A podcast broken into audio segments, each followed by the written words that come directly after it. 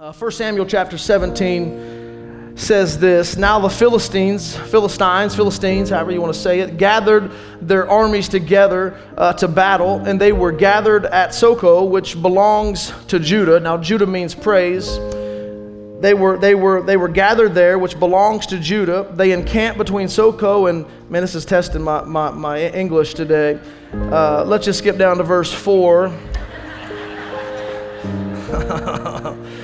Anyway, verse 2 And Saul and the men of Israel were gathered together and they encamped in the valley of Elah and drew up in battle array against the Philistines. The Philistines stood on a mountain on one side, and Israel stood on a mountain on the other side with a valley in between them.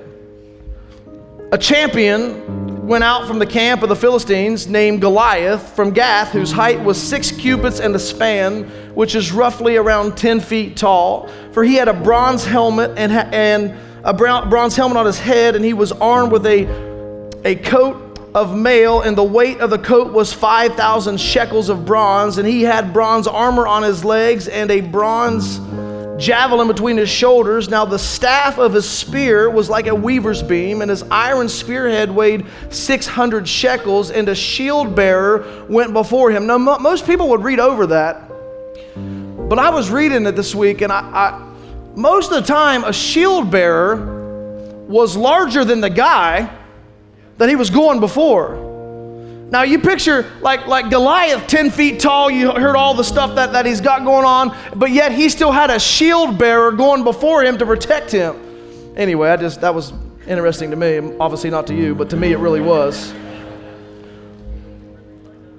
Then he stood and cried out to the armies of Israel and said to them, Why have you come out to line up for battle? Am I not a Philistine and you are not the servants of Saul? Choose a man for yourselves and let him come down to me. For if he's able to fight with me and kill me, then we will be your servants. But if I prevail against him and kill him, then you shall be our servants and serve us. And the Philistines said, I defy the armies of Israel this day. Give me a man that we may fight together. And when Saul and all Somebody say Saul and all. That means everyone. Saul and all of Israel heard these words of the Philistine and they were dismayed and greatly afraid. In other words, the whole army was useless. Even, even King Saul, scared, screwed. Anybody not yet offended? Now, David was the son of the Ephrathite of the Bethlehem, uh, Judah, whose name was Jesse, and who had eight sons. And the man was old, advanced in years in the days of Saul. The three oldest sons of Jesse had gone to follow Saul to battle. The names of the sons, let's really just skip down. So, what happened was David was the eighth son. And if you read 1 Samuel chapter 16, David was anointed king. Jesse brought all the sons in, sons in to, to, to be chosen, and he ch- brought all seven in, but didn't invite David. He forgot about David, right? The eighth son, the last child. Anybody w- with me on that? Can you feel me? I was the last child. I've obviously forgotten sometimes. But, but, but David comes and, and, and he gets anointed king, right? And so most kings at that time would take their seat in the palace but not David. He was back in, in, in the fields being the shepherd boy that he was before he was anointed king. So this is where we pick up the story. And so uh, his, his dad's like, hey, David, I know you're king, but I need you to take some cheese and bread to the front line for your brothers so they can have something to eat because they're at war. And so here's David. He goes, uh, and, and, and let me pick up a scripture in verse number 20. So David rose early in the morning. He left the sheep with a keeper, with another shepherd and he took the things and he went as his dad had commanded him. And he came to the camp as the army was going out to the fight and shouting for the battle. For Israel and the Philistines had drawn up in, in battle array, an army against army. And David left his supplies in the hand of the supply keeper. He ran to the army and came and greeted his brothers. For then, as he talked with them, there was the champion the Philistine of Gath, Goliath by name, coming up from the armies of the Philistines, and he spoke according to the same words. So David heard them, and all the men of Israel, when they saw the man, they fled from him and were dreadfully afraid. So the men of Israel said, Have you seen this man who has come up? Have you seen how big he is? Surely he has come up to defy Israel, and it shall be that the man who kills the king will enrich with great riches and will give him his daughter and give his father's house exemption from the taxes in Israel. And David said, What'd you say? There's a reward? Yeah, there's a reward, David. If you, you, if you kill him, you'll get lots of money. You'll get the king's daughter, and also you'll be tax exempt for the rest of your life. So then David spoke to the men who stood by him, saying, What shall be done for the man who kills this Philistine and takes away the reproach from Israel? For who is this uncircumcised Philistine that he should defy the armies of the living God? And the people answered in this manner, saying, So shall it be done for the man who kills him. Now Eliab, his oldest brother, when he had spoke to the men, Eliab's anger was aroused against David and said, Why did you even come down here? And with whom did you leave those few little sheep in the wilderness with?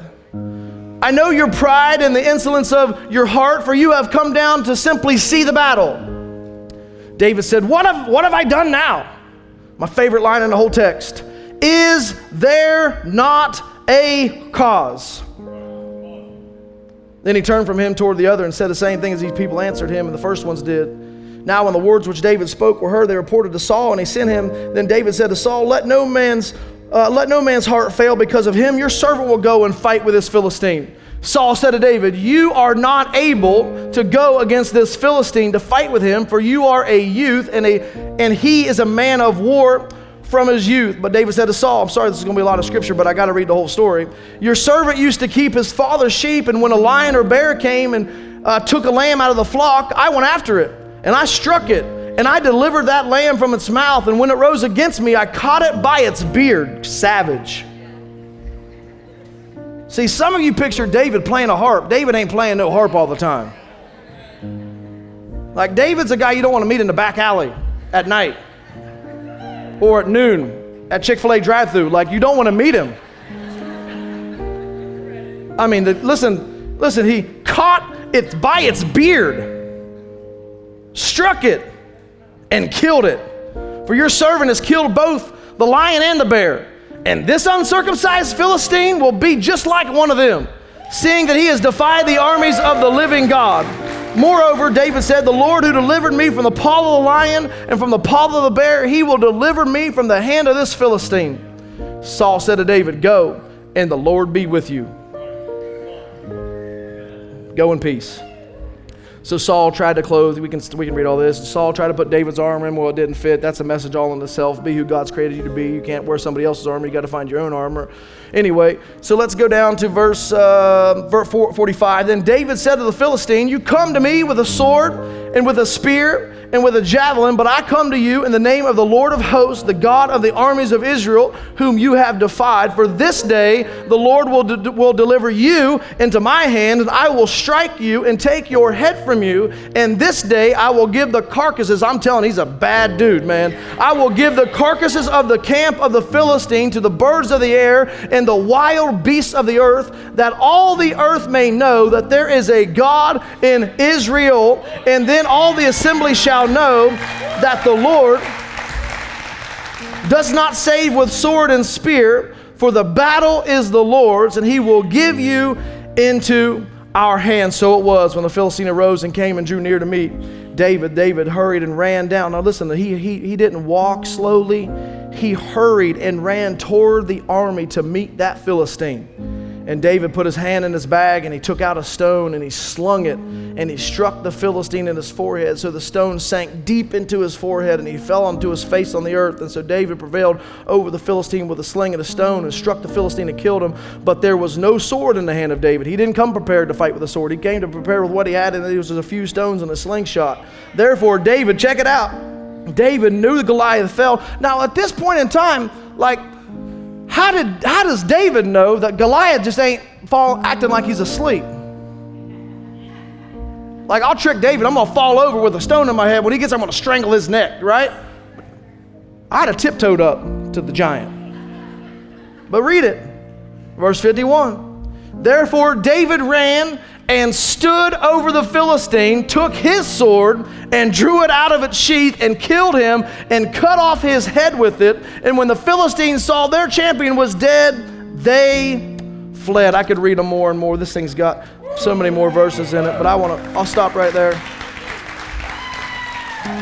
And, uh, if you want to read that, it's 1 Samuel 17, Old Testament. It's a great story. Actually, the whole, the whole 16, 17, 18, and 19 is a great story. Let me pray real quick and we'll get going.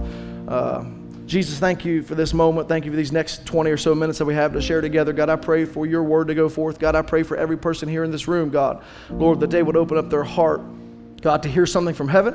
God, the fact is, we all have some things in our life that we need to get right and some giants we need to identify. And so, God, I pray, Lord, that you start to reveal those to us now, God, but not only help us see them, but God, help us defeat them, Lord. God, I thank you for your faithfulness. I thank you for this church and what it means, God, to our city. And I thank you for our city, God, and why we're even here as a church. And God, we, we are here to take back what the enemy has stolen. So I pray, God, that you use us, Lord. God, in every place that we go, Lord, give us opportunities to share our faith and opportunities to invite people and to love on people. And it's in Jesus' name that I pray. And everybody says, Amen. I'm going to start again with a story and then we'll get going. It's called The Two Brothers. The Two Brothers. There were two evil brothers. They were rich and used their money to keep their evil ways from the public eye. They even attended the same church and appeared to be perfect Christians. Then their pastor retired and a new one was hired. And not only could the new pastor see right through the brothers' deception, but he also spoke well and true, and the church membership grew in numbers. A fundraising campaign was started to build a new assembly hall. And all of a sudden, one of the brothers died, and the remaining brother sought out the new pastor the day before the funeral and handed him a check for the amount needed to finish paying off, paying off the new building. But I only have one condition, Pastor, he said. At the funeral, you must say that my brother was a saint. The pastor gave his word and deposited the check in the bank. The next day at the funeral, the pastor did not hold back. He said he was an evil man.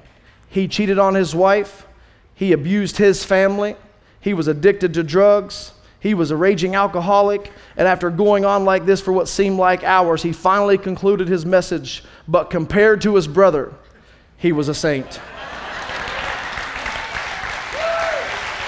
I, I didn't know what to bring today. I want to preach to you for the next few moments on the subject Do you have the stones?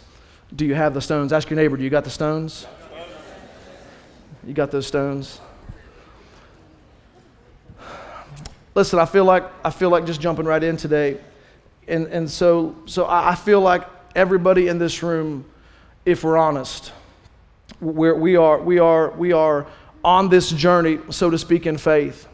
Uh, a lot of us are at different, different areas, different locations, different things we got going on, different struggles that we're facing, different circumstances that we're trying to walk through. We, we are all in different places in, our, in this journey of faith. Some of you haven't even got started in the faith, but today is when you're going to start up in the faith. But where, wherever you are today, you are at a location in your faith journey. Some of us in the faith, we are, we are, we are movers. Like, like we are we are moving. We are we are taking ground. We are reading the word. We are we are growing and we are seeking and we are worshiping and we we are moving in the faith. We want to grow closer to god. We want to see god. We want to feel god. We want to we want to be be in in the flow of the holy spirit with god. We we are moving. And then there are then there are some people that are, that are movers right now. And then there are other people that are vacationing in your faith you went so far and this far is far enough and you, you decided to set camp and you decided to stop and you decided to say this is good enough and you decided to say i've seen god do enough. God's blessed me enough. I've reached enough. I've given enough. I've worshiped enough. I've served enough. I, i've done a lot. I've been to church for 45 years straight. Only missed a few sundays. And i feel like i'm just going to set up camp right here. I'm going to vacation in my faith there are, there are other people today that you find yourself, man, like you are, you're not vacationing, you're on the verge of quitting. You're just, I'm done. It's too hard. ain't fun no more. I don't feel God all the time. All, all, all, all, all the church wants is they just want me to serve more. They just want me to give more. Just want me to worship more. And I'm done. You feel like what's the use? And I think if any location that you find yourself at today, there's one common, common theme or common denominator inside of you that is causing you to say the things that you're saying. It's because you're, you're faced with a giant in your life. You're faced with what seems like something that is insurmountable. You are being faced with something that seems too big something that seems too great, something that's causing you to lose sleep at night, something that is stealing your joy every day you wake up, something that, let's face it, if it takes any, any amount of work at all, we don't want to go through it. Especially in the church today, we want easy faith. We want, we want new levels, but no new devils faith. We, we want to experience growth, but we don't want to cut nothing off. And many of us, the reason we fall short of really experiencing what God has for us is because we think that the giant that we're facing is bigger and scarier than he really is. What I love about the scripture is that the battle was found in the place of Judah. The battle was surrounded and was faced and was taking place in the place of Judah, which also is called praise. And the thing I believe that the reason the giant shows up because he wants to steal the praise.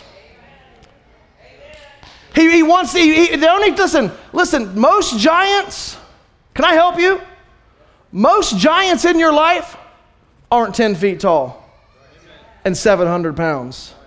Some of your giants you hold between.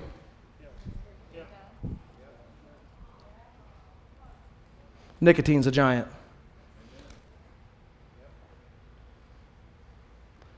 So some of some of your giants are, aren't 10 feet tall but they're come, they come in the form of a thing called greed.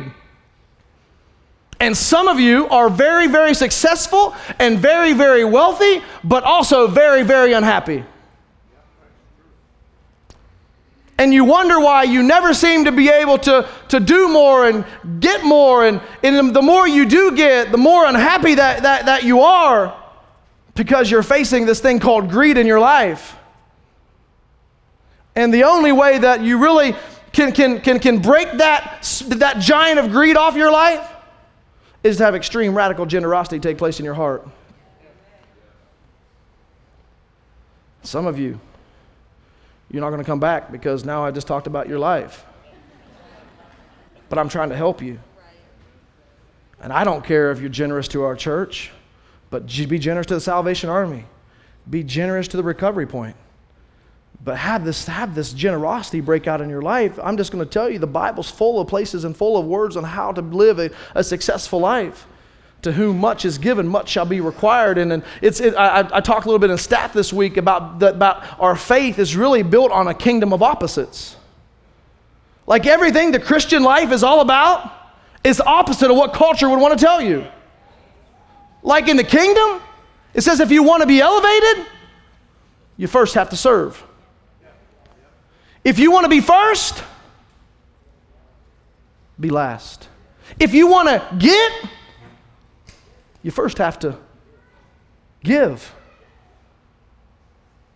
If you want to, even Jesus came. He, he came not to be served, but to serve. But now, 3,000 years later, what are a bunch of Christian faith filled people doing back to Him. We are serving Him. It's always this kingdom of opposites. And so we have all these giants in our life, and we, we think these giants are really big and these giants are really scary. But can I tell you, the giants that we face, they've already, they've already been set up to be defeated. See, we think like, like giants are these big, scary things. But a giant to you could be anxiety in your mind that you cannot break free from. And anxiety is real. And I believe in the healing power of Jesus, but I also believe in the support of medicine. And we need to be okay as a church to talk about it's okay to be medicated. Doesn't make you weird. And it doesn't make God weak. But yet, some of us were so hell bent on uh, only going to walk in freedom when Jesus heals. He may never heal you that way, but He may give you a great doctor that can prescribe the right medicine to help level out the imbalance in your mind, to help you operate the right way. That's still healing, that's still freedom. There's, there's giants called, called depression. Like there's sexual addiction giants. There's these giants in, uh, of sexual addiction, and we think it's this, it's, we're, we're, we're, we're doing something great for our life, and you, you're going from girl to girl or guy to guy, and you feel like, man, I'm conquering the world. And all you're doing is creating sexual soul ties with all types of people that you ain't got no intention of ever uh, settling down and marrying, and somehow you think that's going to honor God? And there's all these, these giants that you and I face. And let, us be honest, many of us have some things right now in our life that we, we think are just a struggle, but they're really a giant. And if you're not careful, see, the devil will tell you that, that, that the sign of giants means a sign of weakness. But the sign of a giant means the sign of you're about ready to step into your next promise.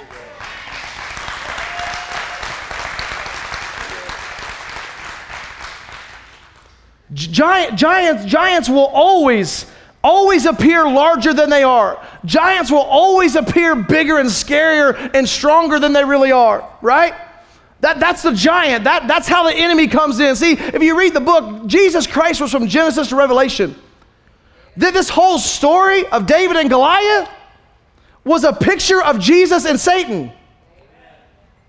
So when we read, when we read this scripture, don't put you in the story as David. You were never meant to be David. You're the brothers on the line. They didn't have enough faith to fight. Jesus came to be the David, a shepherd boy, to take down a giant called sin and giant called Satan. And so when, when, when David cut the head off of the giant and he held it up by the hair of the head, it was a perfect portrayal and a picture of Jesus in the New Testament holding the keys of death, hell, and the grave. And this whole story is simply pointing to it's, point, it's pointing to Jesus Christ our Savior. And so, so, so, so, I'm yeah, sit down. I got, I got lots of stuff. I'm just, I've got wrote down here. Sometimes we see the giants as trouble, but the giants are simply sent into your life as training. In other words, you want more, you want God to give you more, and so he sends he lets you go through. He doesn't, he doesn't send you in, he doesn't, he doesn't give you something that's bad, but he will, he will use temptation as a sign to see where you're at in your faith. Like here's the worst thing you can pray if, you, if, you're just, if you're just on the fence of faith. God, give me more ground. Like I constantly pray, God, to give me more. God, give me a bigger church. God, give me more influence. God, God, open up the doors of and let, let me be influential in people's life. God, give me. Get, I'm, I'm constantly, but I also know when I say that, what I'm asking for on the back end. And so I'll have to, I walk through dark moments. I walk through dark times. I walk through, through moments where I want to quit and throw in a towel and go home because sometimes I'm asking God for something that I'm not re- really, really right now currently ready to walk and inherit. And so oftentimes we will see the giants as trouble, but really they're training in your life. And so God will ask you these questions Where did you run to? When, when that circumstance hits you, where did you run to? Did you run to the house? The house? Did you run? Did you run to your small group? Did you run to me? Did you run to the word? Did you run to the pastor? Did, did you run to the church? Did you run to the altar? Did you run to elevation worship? Did you run to Hillsong? Where did you run? How did you react? When you had to walk through hell, what was your reaction? Did you react, say, Yeah, here it is again? I knew God was going to fail me. God, where are you now? God, why did you do this to me? God, why am I having to face this? How, how did you react? And I think he'd ask you, Did you have faith? Did you have faith when you walked through that valley? Did, did you have faith when, when that giant seemed, seemed, seemed too big for you to stand up to? Did you, you have faith when you lost your job? Did you, did you have faith when, when your kids started living wrong?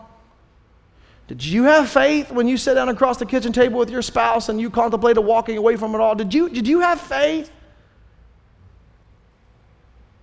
Did you have faith when you were, you were 35 days clean and on day 36 you fell and went back and had to start counting day, back to day one? Did, did, you, did you have faith?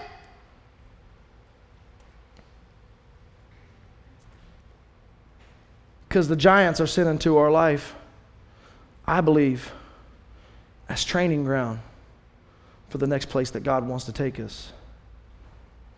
Giants, they can be all different shapes and shapes and sizes and you know, I got this wrote down if you're taking notes.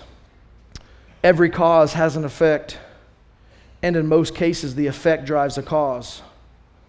The problem is, culture loves to complain about the effects, but do nothing about the cause. The effects is sin. The cause is your unhealthy heart.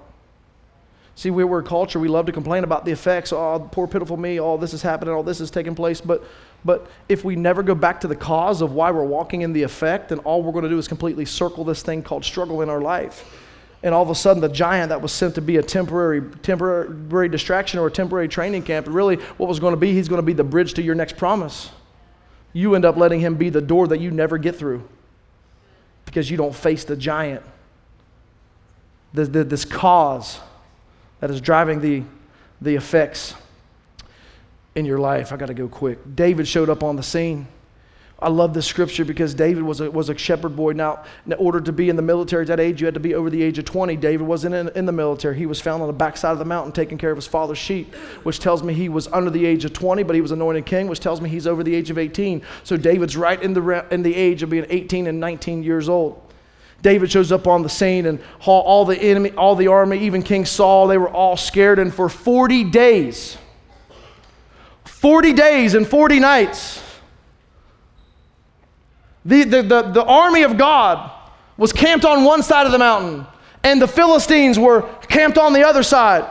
And all they did for, the, for 40 days is they would do the same thing. Goliath from Gath, the champion, would come down into the valley and would shout and defile the name of the Most High God. So much so that every time they came, they would retreat into their tents, they would run in fear, they would, they would go as far away as they could. And for 40 days and 40 nights this take place, and Jesse's like, David, I need you to take some food to your brothers, they're getting hungry. David shows up, and sometimes you can just be young enough that you're stupid, right? Like, just so young. That's why I love newly saved people, because they're young and stupid. I mean that in, in, in, in all positivity, in Jesus' name. Well, well, let, me, let me tell you what I mean by that. They ain't had time to be around, around a bunch of sour believers that talk them out of the promises of what God can do. Like you just find a newfound believer, hey, I need to pray for this guy. Let's pray, God's to heal him. But then you got the guy that's been in church for 30 years. He ain't to heal him. He didn't heal me. Why would he heal him? But you give me some newfound believers that are on fire for Jesus, man, we'll, we'll take this city by storm. We will charge the gates of hell with a water pistol. That's how passionate we'll be. And so, anyway, David shows up. David shows up and, and, and, and, and he takes this cheese and bread to his, his, his brothers. And while he's there, he hears Goliath and Gath, man, shouting down this, this thing, you know, defiling the name of God. And David's like, man, what is this guy doing? What's, what's, the, what's the story? Like, why are, you, why are you staying here letting him, letting him say that about our God? Like, why don't we do something about it? And everybody was scared. And said, I, I, like, what's, okay, if I do this, what am I going to get? And we all read the scripture, right? Like, he'll, he'll get a bunch of money, great riches. He gets to marry the king's daughter, which, if you know anything about David, probably excited him.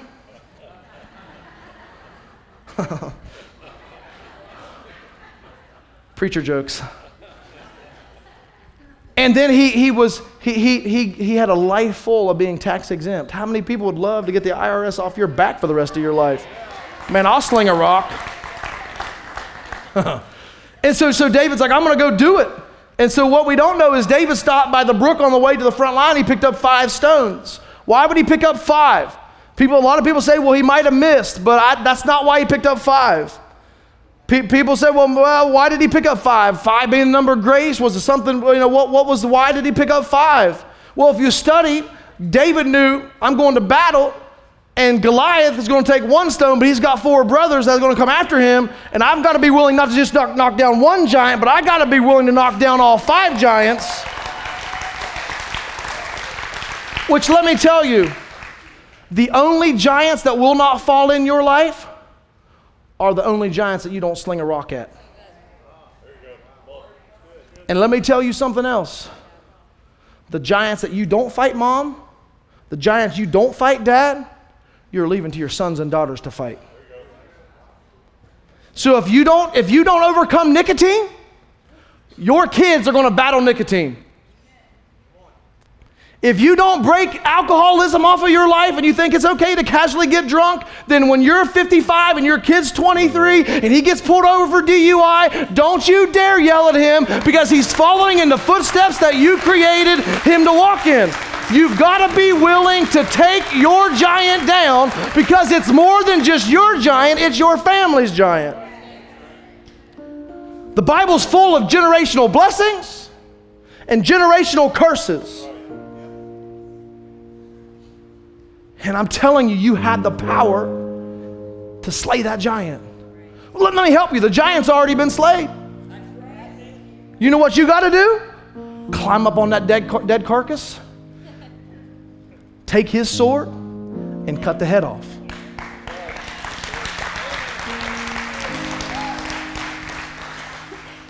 David, David goes and he, he goes to the valley and and he takes that slingshot. Now, listen, the, the, the, the, shield bearer was in front of him.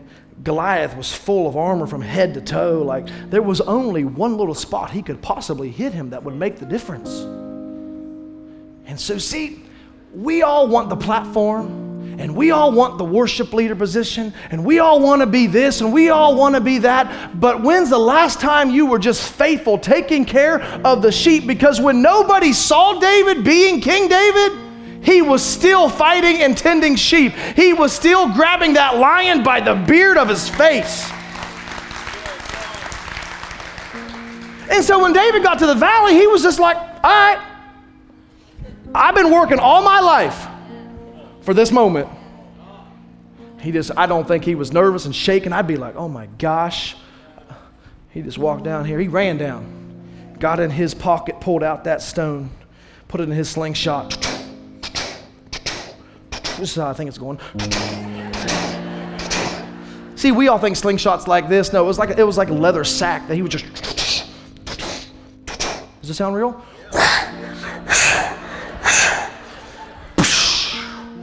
And planted that stone. I had to. Th- I kind of think David was like, "Oh my gosh, I just hit him in the forehead."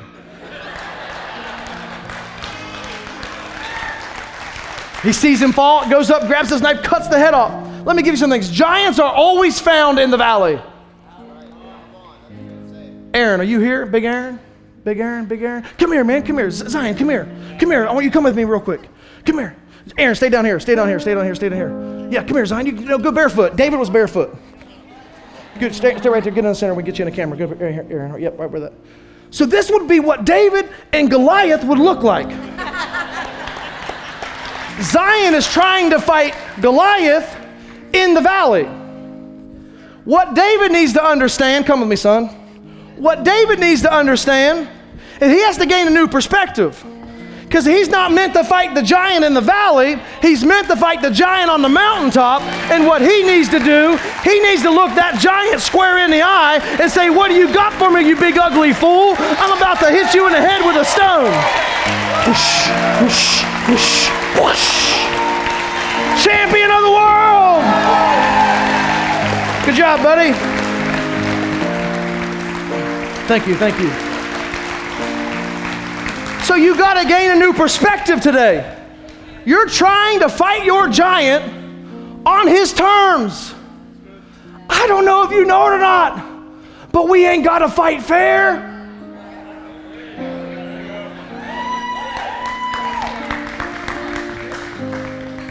We got a secret weapon. We got something that is so great and so much bigger than that little Goliath in the valley that we don't got to come with him with a stone and a javelin and a spear, but we can come at the valley at the Goliath in the name of our Lord, the God of Israel. And they're always found in the valley. It's always found in the valley. And so quit trying to fight fair. Sit down, sit down. Calisthenics today. Y'all trying to get me out here. You guys got lunch dates or something? I got seven points. I may not get to all seven of them. But what we need to do as Christian people is we need to gain the right perspective. The only reason the giant looks big to you is because you're fighting in his territory. Like, do you understand some of you? Like, this has been on my heart for four weeks. This, this, this, this, this, this giant of, a, of nicotine addiction. And we're going to break it off tonight, today, right here in front of this altar.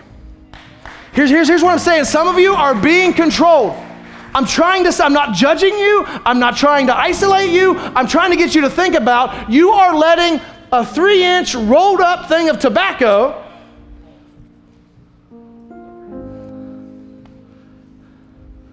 control you to where you can't even work an hour without taking a break?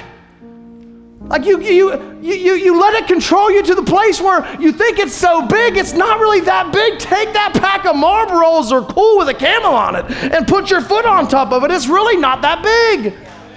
Some of you are letting alcohol, like a case of Bud Light, you're letting that dictate your joy. It didn't buy you, you stopped and bought it. Why don't you just drive past it? Because the giant ain't really that big. Recovery boys, I'm proud of you, man. All y'all. But don't let a needle, a little needle and a rubber band be a giant. Since when? It ain't that big.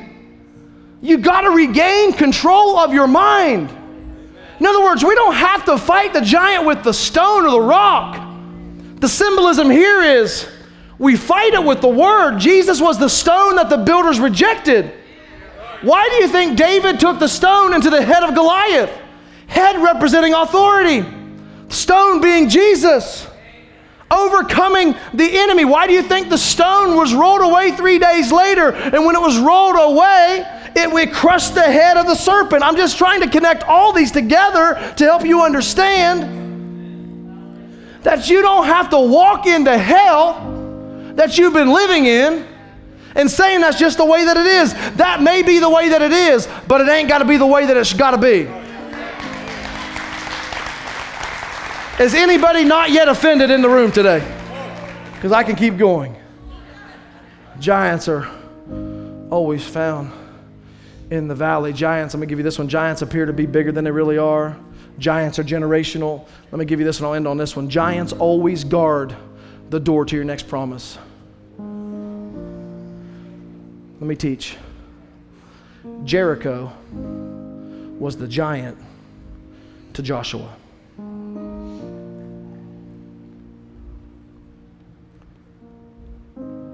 The Red Sea was the giant to Moses. Pharaoh was the giant to the children of Israel. The furnace was the giant to Shadrach, Meshach, and Abednego. The, the lions, the, the den of the hungry lions was the giant to Daniel. The cross and the tomb was the giant to Jesus. But no matter where you're at, if you go back and read this text anywhere in this book and you see adversity and you see giants and you see problems, flip over a chapter because the giant was always standing and guarding your next promise. Why do you think you experience hell on earth every time you get to a mountaintop? Because my Bible says we'll go from glory to glory to glory. In other words, we have levels in our faith, we have places that we can go in Christ. We, the, the, the whole goal of Christianity is not heaven, it's getting so close to Jesus that you can feel and taste the dust off his sandals. That's, that's, that's the beauty and the reason for our Christian life. And so when you see a giant, hear me, when you see a giant, it does not mean negativity. It means that you are on the verge of the promised land. It does not mean that, that here, here, let me, let me say this. When you knock down your giant, it ain't over. 1 Samuel chapter 19, verse 7, I think it is. It says, Then the war continued. David just, David just slayed the giant. You think it's over? No, guess what? There's another problem lying around the corner. So never think that you can let your guard down because every place that you go and you're into a season of faith, you're into a season of blessing, you will always be prepared. There always is a giant around the next corner in the alley. But every giant is guarding your next promise. So when you see giants, don't run. Don't be scared. Stand up and attack the giant at your level, not his. At God's level, not yours. Come on, I'm done today. Jump on your feet today.